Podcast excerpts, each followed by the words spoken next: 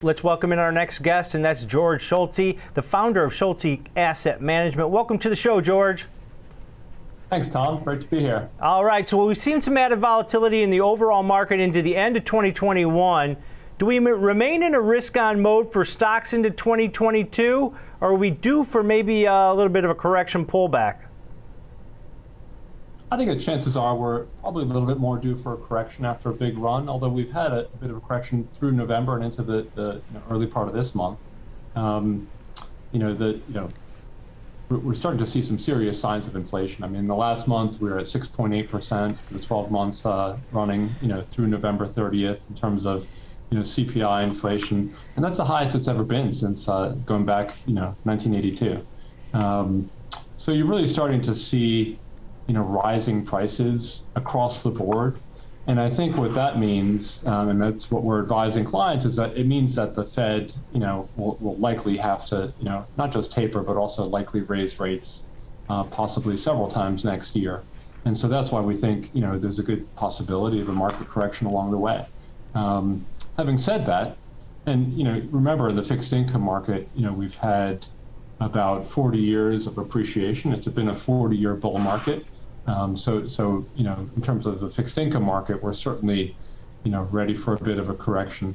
Uh, but we'll see how that all plays out. You know, the spillover into the equity market could create some volatility, as your last guest was seeing. Um, having said all that, you know, there are some interesting companies out there that trade at pretty interesting valuations after distress and after other events that got them to where they are today. Yeah, and uh, some of those names, we'll get to those uh, here. And first one you've got on your uh, radar is uh, Chesapeake Energy. CHK is a ticker symbol. This is a natural gas producer. Why do you like this one? Yeah, so Chesapeake, it's a large natural gas producer, uh, one of the largest in the nation, generates about almost 5 billion in pro forma revenue uh, for the 12 months through September.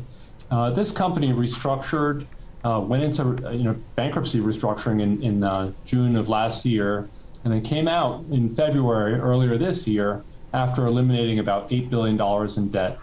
Uh, since then, uh, they recently announced and closed on a transformative acquisition. They bought another company called Vine Energy, which really really gives them a great foothold uh, and grows their uh, Haynesville production significantly. So they're generating a lot of cash flow. They fixed their balance sheet problem, and they're benefiting from the inflation we just mentioned. You know, in this case with natural gas, you've seen the stock price just on a tear this year, as you can see, is trading at about $61 a share right now, but it's still extremely cheap on a pro forma basis for this next year, which we're about to enter in a couple days. Um, is trading at about three times uh, uh, enterprise value to, to EBITDA or cash flow. So we think that's excitingly cheap for this uh, world-class producer of natural gas. Yeah, and in the, that energy space, we've seen a lot of these companies take advantage of the moves that we've seen in the commodity prices, which has allowed them to reduce their expenses, reduce their costs, and get some of the, the bad stuff off their balance sheet. Uh, as M&A t- and, uh, M&A activity will probably pick up, uh, continue to pick up in that space as demand continues to be there.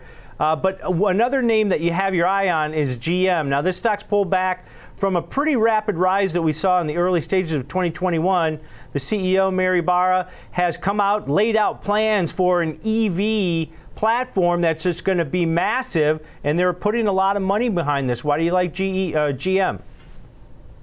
Yeah, by the way, with, with Chesapeake, they're also aggressively returning cash to shareholders. Mm-hmm. And that's another thing that GM is doing as well. And GM, like Chesapeake, going the other way around, also restructured through bankruptcy, uh, in this case, you know, a number of years ago. But for GM, uh, in that transaction, the company eliminated about $63 billion in debt and other liabilities. Um, so yes, it's a, it's a legacy automaker, but GM has really invested heavily up until this stage uh, in terms of investing into the new economy, and that's you know through EV electric vehicles that have their Ultium platform. Um, they have you know Ultium uh, software that they're rolling out, and of course they have their Cruise Automotive AI um, uh, autonomously driven uh, vehicle unit, which we think is just sort of icing on the cake. As and when that that that subsidiary gets to full commercial production of auton- autonomously driven vehicles we think that'll be, you know, just a terrific event for GM. Um, but GM's been shareholder friendly as well. Um, currently, GM ha- generates about 15 billion a year in EBITDA or, or positive cash flow, you know, from operations. But that compares with a, an adjusted market value of only about 43 billion. So you're looking at an enterprise value to EBITDA multiple for GM of about 2.8 times EBITDA, and, and that's just extremely cheap for a company that generates a lot of cash flow and also has these, you know, very impressive and interesting, you know, new economy growth ventures as part of the business. Yeah, and I think if you look in that EV space, the the uh, the amount of cars sold that are EVs are still below the double digits at this point. So the uh, total addressable market in that particular space is wide. And uh, the last stock you've got on your uh, radar here is Clever Leaves, ticker symbol CLVR. Uh, and this is in a space that's been hurt lately in the cannabis space. Uh, tell me why you like uh, CLVR. That's right. Yeah. So cannabis has fallen a little bit out of favor. Um, our firm actually was uh, uh, the sponsor behind the SPAC that brought this company public. Uh, so we know it well, and this company is positioned very well. It's the you know the, the lowest cost producer of uh, pharmaceutical grade medical cannabis, and we think that their you know their total addressable market is just amazing. Um, you know there have been some hiccups in terms of growth, but we expect this company to generate you know, a bigger and bigger uh, uh, uh, stream of revenues going forward as they take more and more market share with their ultra low cost of production. We think that's an exciting opportunity for Clever Leaves going forward.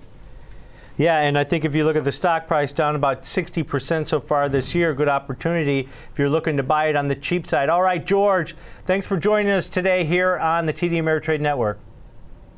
A pleasure, Tom. All right, that's George Schultze, the founder of Schultze Asset Management.